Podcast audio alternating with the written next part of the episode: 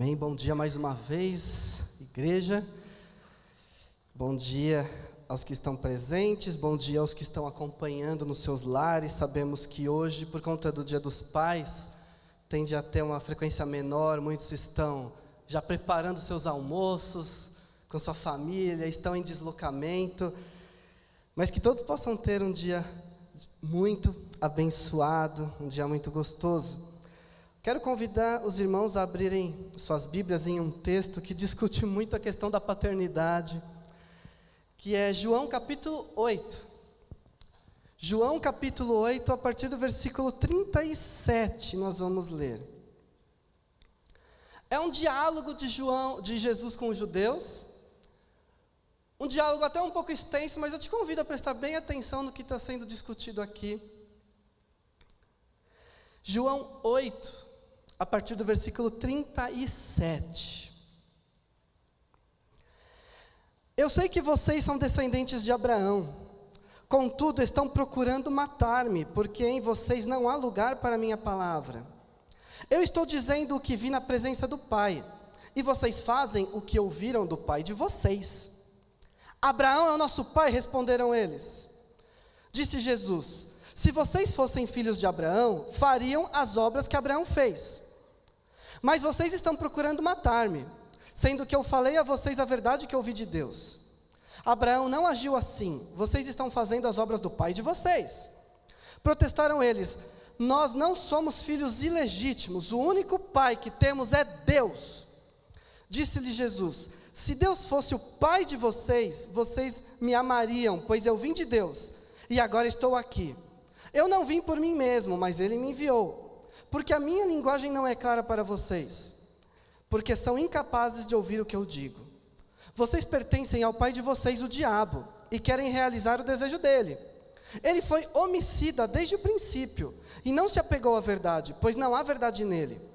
Quando, mente, quando mente, fala o que a sua própria língua, pois é mentiroso e pai da mentira. No entanto, vocês não creem em mim, porque digo a verdade. Qual de vocês pode me acusar de algum pecado se estou falando a verdade? Por que vocês não creem em mim? Aquele que pertence a Deus ouve o que Deus diz, vocês não ouvem, porque não pertencem a Deus. Os judeus responderam: Não estamos certos em dizer que você é samaritano e está endemoniado? Disse Jesus: Não estou endemoniado, ao contrário, honro meu Pai e vocês me desonram. Não estou buscando glória para mim mesmo, mas há quem a busque e julgue. Asseguro que se alguém obedecer a minha palavra, jamais verá a morte. Diante disso, os judeus exclamaram: Agora sabemos que você está endemoniado. Abraão morreu, bem como os profetas, mas você diz que se alguém obedecer a sua palavra, nunca experimentará a morte. Você é maior do que o nosso pai Abraão? Ele morreu, bem como os profetas. Quem, é, quem você pensa que você é? Respondeu-lhe Jesus: Se glorifico a mim mesmo, a minha glória nada significa. Meu pai, que vocês dizem ser seu Deus é quem me glorifica. Vamos orar? Pai bendito, que nessa manhã o Senhor continue se revelando agora através da tua palavra. Cuide de nós, fale poderosamente nos nossos corações, nos cause o impacto desta tua palavra. No nome de Jesus, amém. Amém. Quantas vezes nós já na nossa vida tivemos certeza de que estávamos fazendo o que era correto, de que estávamos certos e depois descobrimos que estávamos completamente enganados. Quantas vezes isso com relação aos sinais que a vida dá, questões de emprego, questões amorosas do coração, em que a gente tinha certeza e falava, é Deus, e não tinha nada a ver com Deus. Hoje, talvez você já tenha conhecido pessoas que disseram: Eu sei que Deus está me mandando falar isso. E aí você conhece a situação e pensa: só se o seu Deus chama diabo, porque isso não vem de Deus. Nós passamos por muitos enganos e achamos que estamos certos. E o texto que nós lemos trabalha com essa questão do engano. Porque está sendo discutido a paternidade, e os judeus aqui que discutem com Jesus falam: Nós sabemos quem é o nosso pai. Nosso pai é Abraão. Nosso pai é o próprio Deus. E Jesus fala: Não, não. Porque quem é filho imita os atos do pai. E essa é uma verdade universal. Mesmo que o filho, de alguma forma, saiba que o pai está errado, ele percebe que, sem querer, ele percebe que, depois de tanta educação, ele acaba fazendo coisas igual ao pai, mesmo que ele não gostaria. Porque o filho, ele imita o pai, o filho vive observando o pai e faz igual. Então Jesus está dizendo: não adianta você falar que você é filho de Deus. Se você não age como Deus, você não é filho de Deus. Não é o falar, o falar não garante paternidade nenhuma, é o agir como é o ser parecido, é o fazer as mesmas obras. Então aqui eles estão completamente enganados sobre Jesus. Eles estão falando, Jesus é do demônio, Jesus está endemoniado. E Jesus é o próprio Deus encarnado. E tamanho o engano que eles estão envolvidos, eles acabam matando o Filho de Deus, matando a imagem de Deus. Com certeza, se eles tivessem certeza de quem era Jesus, eles não fariam isso. Porque quem é maluco de se opor ao próprio Deus na cara de Deus? Mas eles achavam que estavam certos. Eles tinham certezas que estavam certos. Na verdade, eles estavam nutrindo uma série de pecados, uma série de posturas. E é disso que eu quero falar. Posturas que negam a fé. E eu não vou falar disso apenas hoje. Eu vou falar disso hoje e nas próximas três semanas. Vamos fazer nesses quatro domingos uma série de mensagens que chama Posturas que Negam a Fé. E o texto central vai ser esse texto. Esse e um que eu vou falar daqui a pouco. O texto vai mostrar as posturas, essas quatro posturas, que acabam prejudicando o Evangelho, prejudicando o testemunho, nos colocando contra Deus, que é uma negação da nossa fé. Temos falado sobre fé nos últimos domingos. Mas tem posturas que nós adotamos que negam a fé, que negam completamente a fé. E a postura de hoje, que nós vamos falar aqui, nesse domingo, é a mentira. A mentira é uma postura que nega a fé. A mentira é uma postura que até destrói a fé e a possibilidade de testemunho. A mentira nos leva para longe de Deus. E nós percebemos isso aqui no texto. Jesus fala: vocês são filhos do diabo, diabo como aquele que, é, é, que se opõe, aquele que engana, aquele que difama, isso que significa diabo. Vocês são filhos daquele que engana, daquele que se opõe, do inimigo, por quê? Porque vocês se assemelham com ele. E ele está enganando vocês, porque ele é mentiroso, e é mentiroso desde o início, ele, vocês estão sendo enganados. E estavam sendo completamente enganados, uma massa de pessoas religiosas que conhecem a Bíblia e até usam a Bíblia contra Jesus. Pessoas que conhecem a Bíblia estão olhando para o Filho de Deus e falando: é o demônio que está na sua vida. Sabe, esse negócio, tudo é demônio. Tudo que eu não concordo é demônio. É o demônio que está na sua vida. Por isso que você está fazendo assim, é o demônio. Mas eles têm certeza. Eles não sabem que Jesus é o Filho de Deus, mas querem negar isso e inventam mentiras. Não, eles têm certeza que Jesus não é Filho de Deus, coisa nenhuma. Eles têm certeza que Jesus não é mandado pelo Pai. Eles têm certeza que Jesus é um falso profeta. Eles têm certeza que Jesus não é nada disso que ele está falando. Eles estão certos, e a certeza deles vem da palavra de Deus, nosso pai Abraão. Ninguém pode falar que ressuscita. Quem é você? E tem outros textos, inclusive, se você conhece a Bíblia, que vão dizer: é mentira, porque diz que o Messias ia nascer em Belém, e nasceu em Nazaré, mal eles sabiam da verdade. É mentira. Então eles tinham certeza que Jesus não era nada do que Jesus afirmava ser. E nessa falsa certeza, motivada pelo pai da mentira, eles acusaram Jesus, eles entregaram Jesus à morte, eles cometeram o maior dos pecados, mas eles estavam certos. Então, pessoas podem fazer as maiores barbaridades e os maiores, absurdos, achando que estão certas, e dizendo ainda: meu coração está limpo, eu estou com o coração puro, está cometendo o maior crime, mas fala: meu coração está limpo, porque eu tenho certeza que é isso que Deus quer de mim, porque eu tenho certeza que foi isso que Deus mandou. Pessoas podem se reunir para apoiar situações que estão completamente fora da vontade de Deus, mas falar, mas eu tenho certeza. Certeza, e todo mundo tem certeza de tudo. Certeza. Mas Jesus está dizendo, não é toda certeza que vem de Deus, tem certeza que não vem de Deus. Muitas vêm de Deus, mas outras não. Por isso se preocupe sempre em prestar atenção no que a palavra diz e no que Jesus diz, e não na sua certeza do que o seu coração, porque a certeza do seu coração pode te enganar tanto. A certeza do seu coração pode fazer tão mal para você. E nessa mentira é usada até mesmo a própria Bíblia. Olha, Abraão falou, nós somos isso. E eles agiram de várias formas errôneas e até mataram Jesus porque tinham certeza usados pelo diabo, enredados pelo diabo. Então, nem tudo que temos certeza está certo. Nem sempre o que temos certeza vem de Deus. Isso é muito perigoso para nós. Porque, em primeiro lugar, nós corremos o risco de seguir ou acreditar no erro e apoiar pessoas, líderes, apoiar situações que são errôneas e você está apoiando o erro. Você pode perder a própria vida apoiando esse erro. Pode perder a vida, destruir a própria vida, as pessoas vão te deixar. Porque você está seguindo num costume ali que é errôneo e você fala, eu estou certo. Você pode se transformar num mentiroso. E esse é o grande perigo. Porque no versículo 38 e 39 fala: Vocês seguem o que o seu pai fala. E, é claro que quem é o seu pai? O seu pai é o diabo para aqueles judeus. Vocês estão seguindo o que o seu pai está fazendo. Então, se eles seguem o diabo, que é o pai da mentira, o que, que eles são? mentirosos. Eles são mentirosos. Se eles são filhos do pai da mentira, eles mentiam. Eles mentiam. E a postura deles não era só assim, acreditar em ações ou acreditar se Jesus era verdadeiro ou não.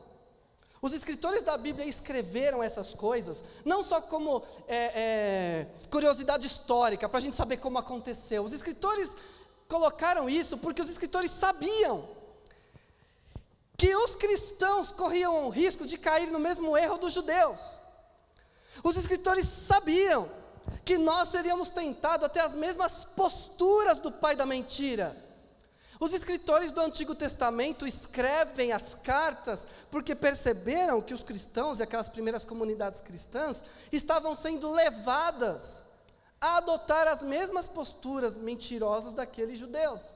E é por isso que a Bíblia é escrita, para que a gente não caia nesses erros e prejudique a nossa fé e o nosso testemunho, para que a gente não tenha na nossa vida essa postura de mentira. Então, esses judeus acusaram Jesus, esses judeus eram guiados pelos, pelo pai da mentira, e o que, que eles fizeram com Jesus? Eles mentiram. Uma mentira que gerou morte.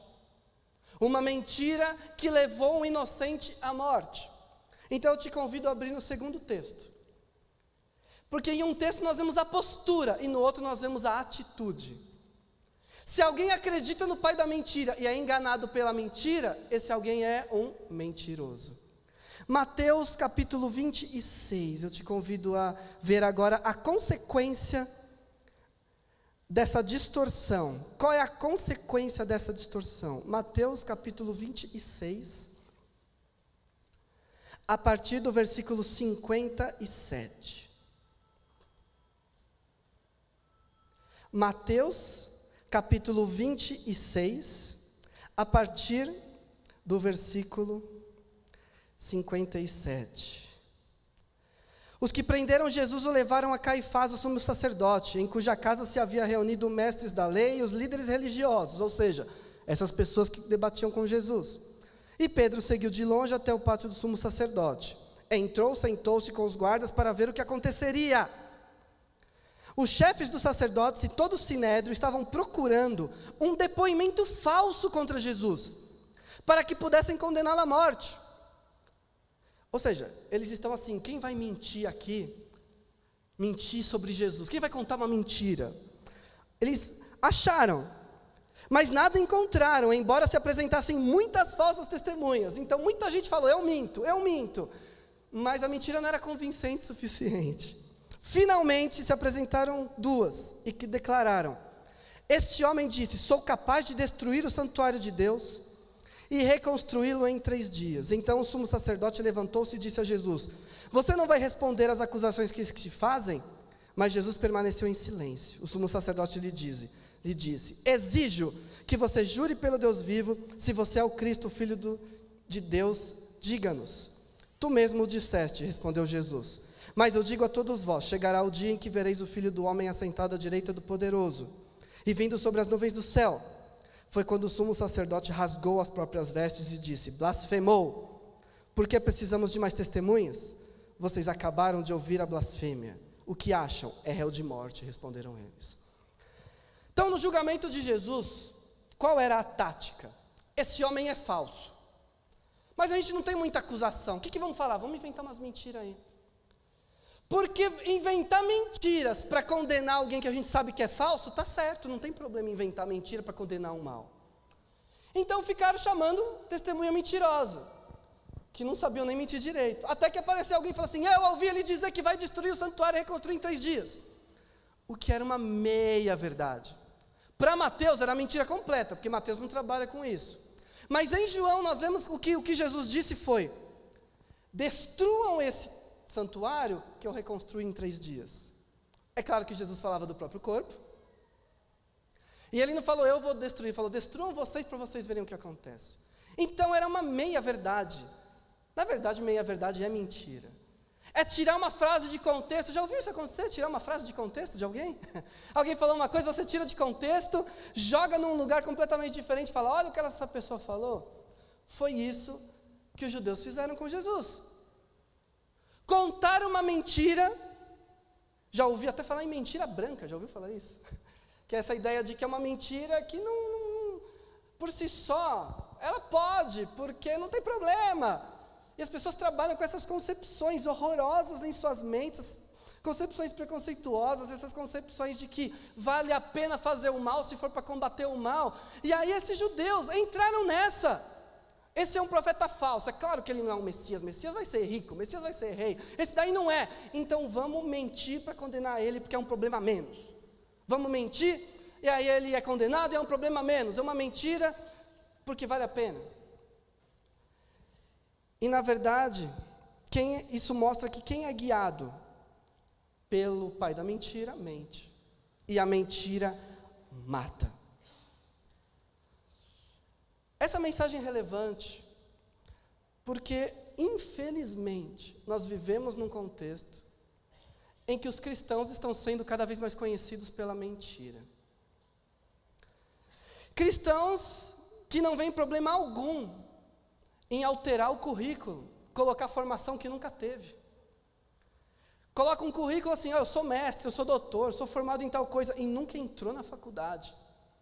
E aí, quando é descoberto e pergunta, mas você nunca fez esse curso? Ele, ele desconversa. Ah, mas é porque era importante colocar, mas eu quero fazer um dia.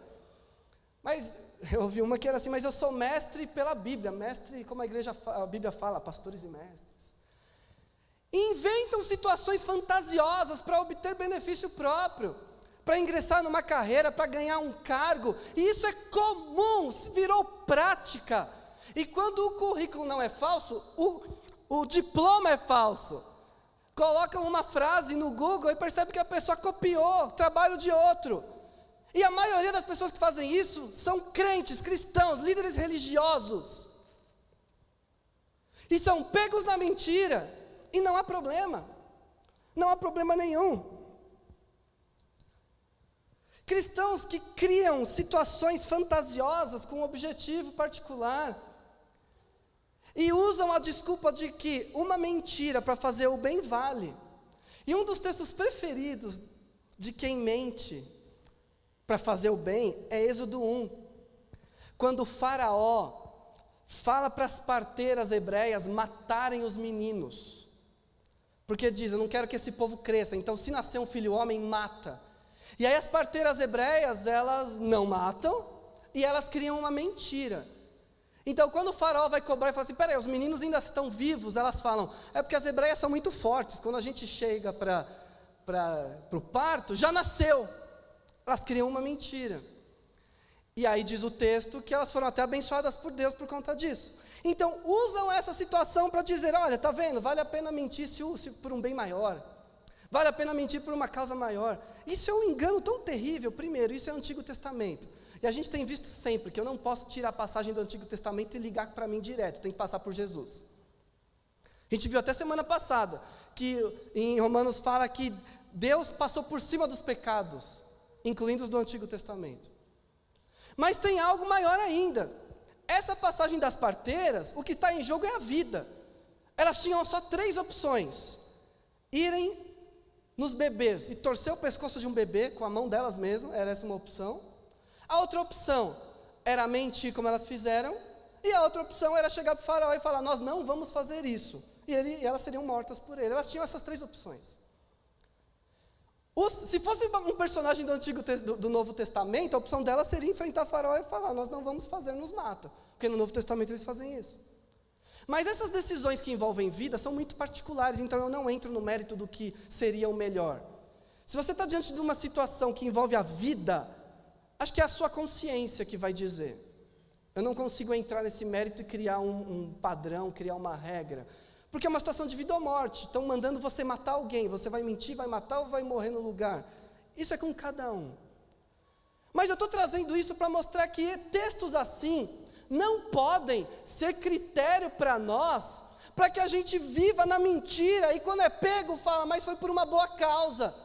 Porque aqui nas parteiras é a vida de do bebê. Elas deveriam matar com a própria mão. Mas essas circunstâncias que eu estou dizendo são pessoas criando mentira para lucrar, pessoas criando mentira para crescer profissionalmente, pessoas criando mentira para se dar bem pessoalmente. E isso é terrível. Hoje as pessoas estão mentindo para ter dinheiro, para ter poder. E acham que não há problema. Recentemente nós tivemos uma situação de um líder acusado de corrupção. Cristão, pastor, acusado de corrupção.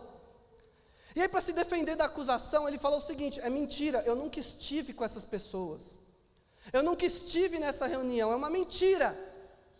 E aí descobriram uma foto dele na reunião, abraçado com todo mundo. É a ata da reunião onde ele estava. E aí, ao ser pego na mentira, essa pessoa não foi exortada, essa pessoa não foi disciplinada, ela foi ovacionada e aplaudida pela sua igreja, porque está enfrentando o mal. Ou seja, alguém enriqueceu, alguém acendeu, alguém meti, mentiu por benefício próprio, e quando é pego na mentira, todo mundo aplaude e fala: não há problema, porque nessa causa, nessa causa vale a pena mentir. Meus irmãos, o que está acontecendo com a igreja? Meus irmãos, o que está acontecendo com a gente, onde a gente acha normal alguém mentir, contar a maior mentira deslavada? O que está acontecendo com a igreja? Jesus fala que o diabo, é o pai da mentira. O diabo não é o pai do roubo. O diabo não é o pai do, do vício em drogas. O diabo não é o pai do sexo. Não diz isso. O diabo não é o pai da homossexualidade. O diabo é o pai da mentira. Então, o que, que nós deveríamos combater mais? Qual deveria ser a nossa maior preocupação? O que deveria nos chocar e nos escandalizar mais? O que deveria ser mais passível de disciplina, de exortação? O que deveria ser mais evitado por nós? A mentira. Porque nós sabemos quem é o Pai. Mas não é isso que acontece. Não é isso que acontece. Hoje cristãos são disciplinados, execrados, expulsos por questão de sexo. Por opinião política. Mas não por mentira. Eu nunca vi ninguém ser disciplinado na igreja por mentira. Cresci na igreja, nunca vi. Nunca vi, nunca vi. E está sendo cada vez mais comum nós aplaudirmos o mentiroso. Então nós acreditamos nessas pessoas que mentem. Nós seguimos as suas ideias. E não para por aí. Porque ao fazer isso, nós normalizamos a mentira na nossa vida. Nós normalizamos esses pecados na nossa vida e achamos que não há qualquer problema. Então você está desesperado atrás de um emprego que não consegue, vou adicionar umas três linhas no meu currículo de coisa que eu nunca fiz. Ué, Todo mundo faz isso, pastor faz isso, ministro faz isso, todo mundo faz, vou fazer também. Não há problema algum. A gente normaliza contar mentiras, inventar casos para não ser pego.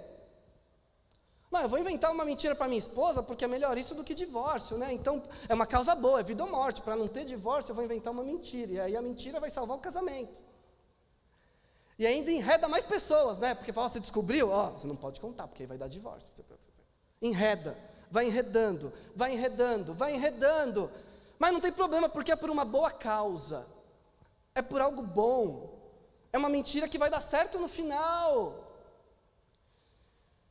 Misericórdia. Os cristãos, infelizmente, têm se transformado nos maiores disseminadores de notícias falsas. Os maiores disseminadores de notícias falsas são os cristãos.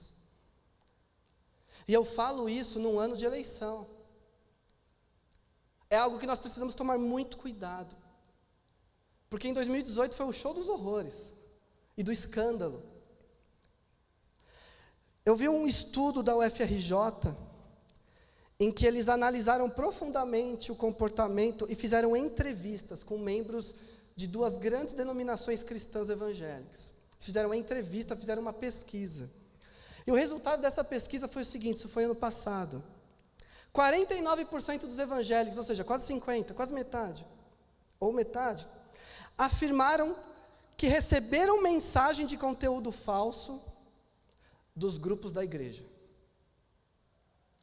50% dos cristãos falaram: Eu recebi mensagem falsa, mentirosa, e eu sei que era mentirosa, e essa mensagem veio do grupo da igreja.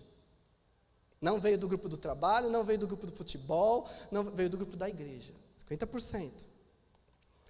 29,7%, dentre esses 49%, 29,7% reconhecem que compartilharam notícias falsas.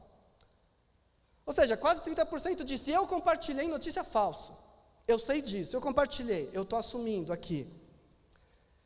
E eles fizeram isso em quatro situações distintas. Pesquisa da UFRJ.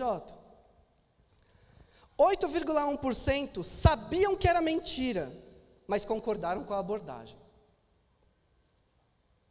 8,1% sabiam que era mentira, mas concordaram com a abordagem, que é isso que nós vamos dizer. Eu sei que isso aqui não aconteceu, mas eu acho que é só assim que a gente vence as trevas, mas eu acho que é só assim que a gente vence o mal, então eu vou compartilhar. Eu vou fazer isso. Eu vou fazer isso. 11,1% compartilhou devido à relevância do tema e à importância dele ser reconhecido. Ou seja, eu não sei se é verdade ou não, mas o tema é importante, vou compartilhar. 11,9% compartilharam por acharem interessante, mas com um alerta de não saber a origem. Já recebeu aquela mensagem? Não sei se é verdade, mas vale o alerta. Não sei quem falou, mas vale o alerta. Né? Já recebeu esse negócio?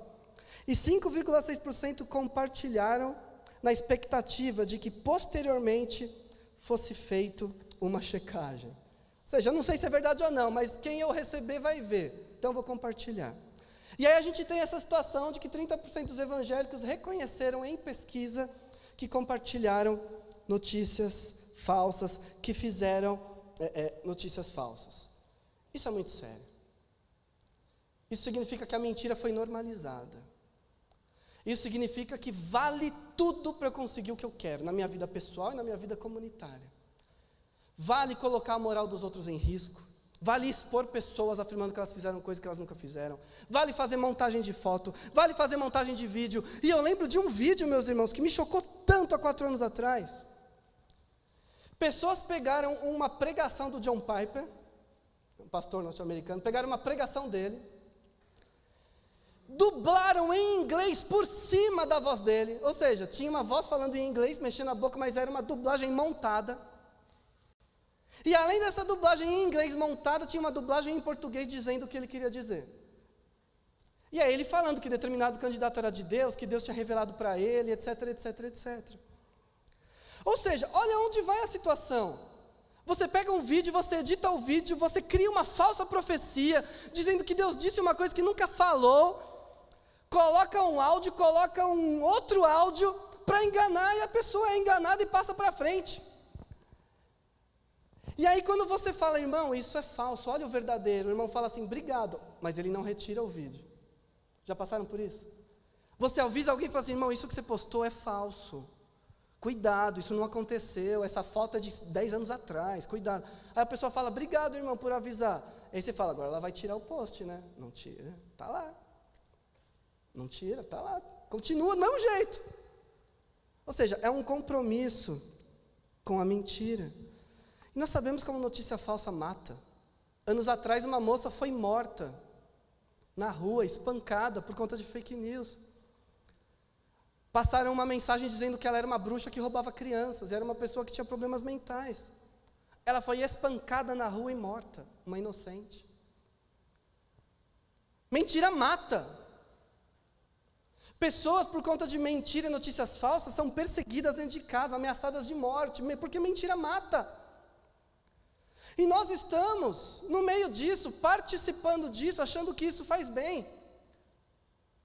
Nós achamos que é vida cristã esse tipo de mentira, porque é bom, vai vencer o inimigo. Se guarde, meu irmão, para não cometer esse tipo de erro, não ser responsável pelo mal. Recebeu alguma coisa, checa antes de passar. Porque a pessoa que receber de você vai falar assim: ah, quem me mandou foi o irmão Fulano, eu confio nele, então é verdade. Mas você está falando, quem me mandou foi o irmão Ciclano, eu confio dele, é verdade, e vai.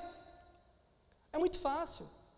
Se alguém não gosta de uma outra pessoa, ele pega uma foto da outra pessoa, faz uma montagem, escreve: Esse é o suspeito de fazer roubos na região, e passa para frente.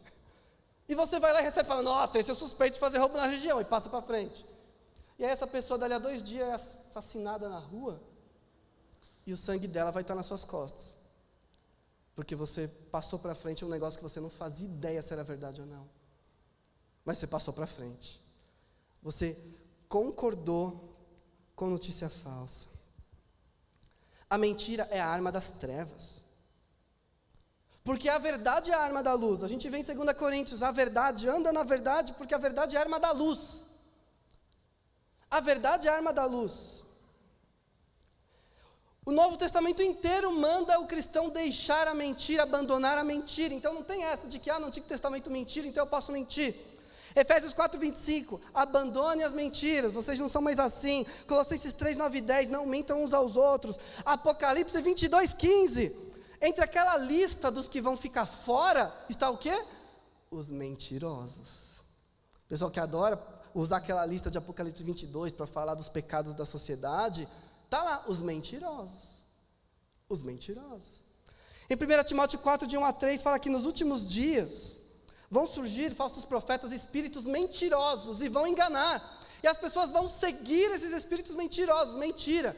Então, em toda a Bíblia, mentira é a marca do inimigo, mentira é a marca do diabo, mentira é a marca de quem faz o mal, mentira não combina com luz, mentira não combina com céu, mentira não combina com o Filho de Deus, porque a mentira destrói, a mentira destrói pessoas, destrói famílias, destrói amizades, destrói igreja, destrói país, a mentira destrói reputações, a mentira mata pessoas.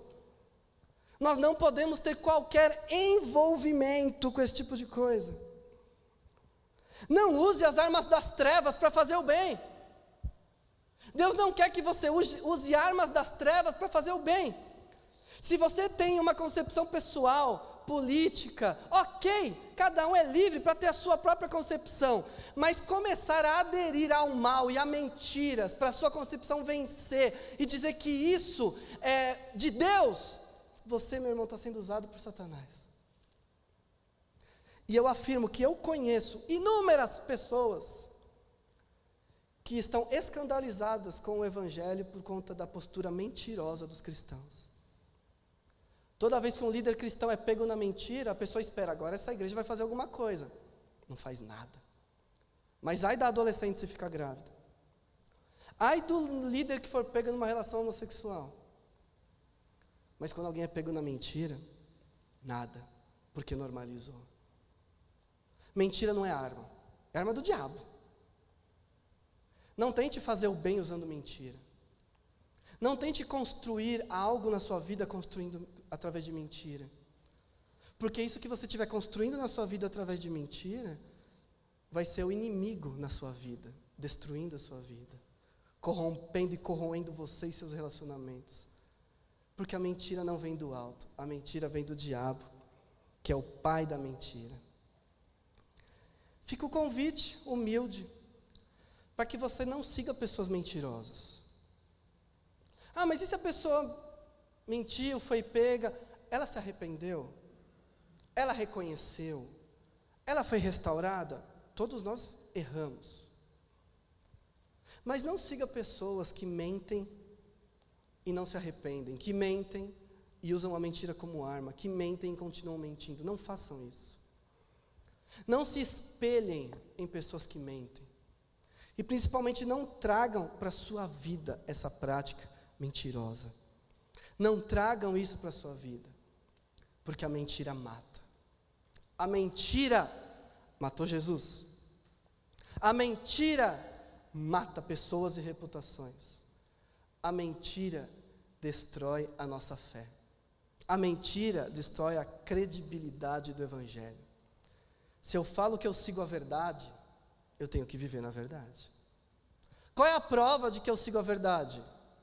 Eu vivo na verdade. Qual é a prova de que meu Pai é Deus?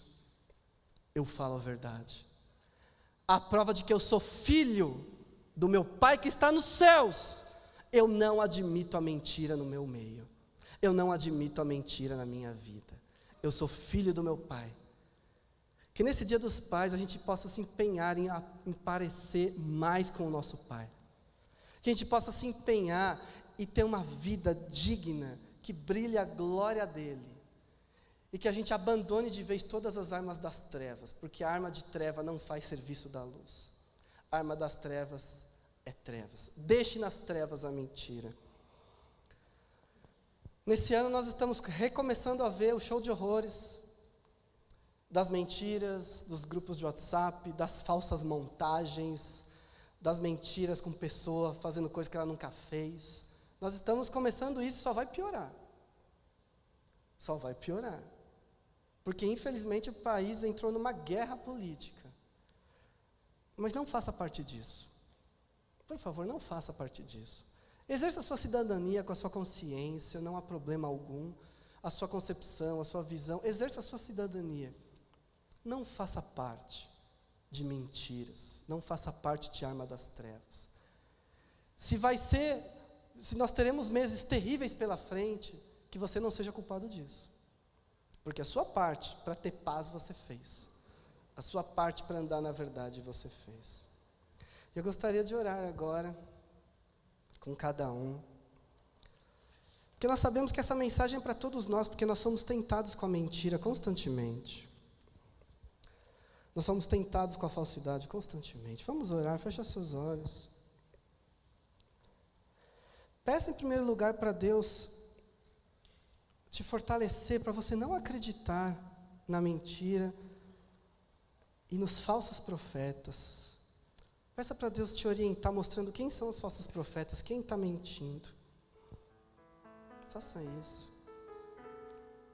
Peça para Deus também guardar seu coração.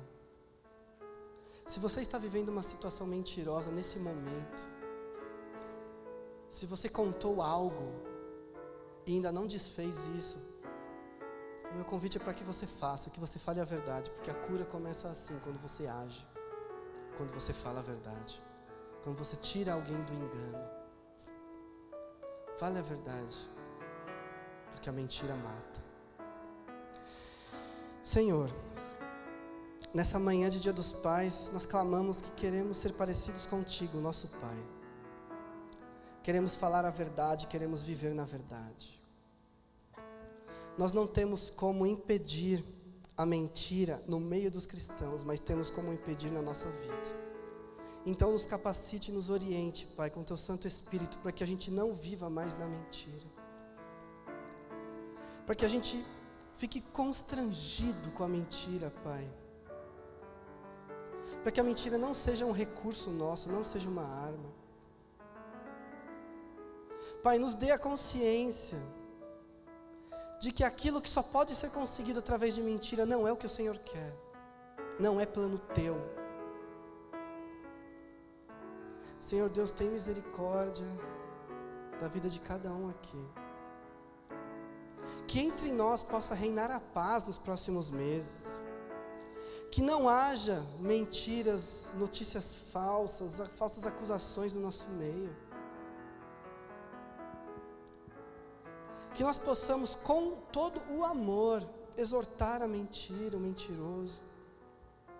para que todos caminhem em direção à verdade, Senhor Deus. Pai bendito, em nome de Jesus. Abençoa a tua igreja, cada um de nós. Em nome de Jesus, amém.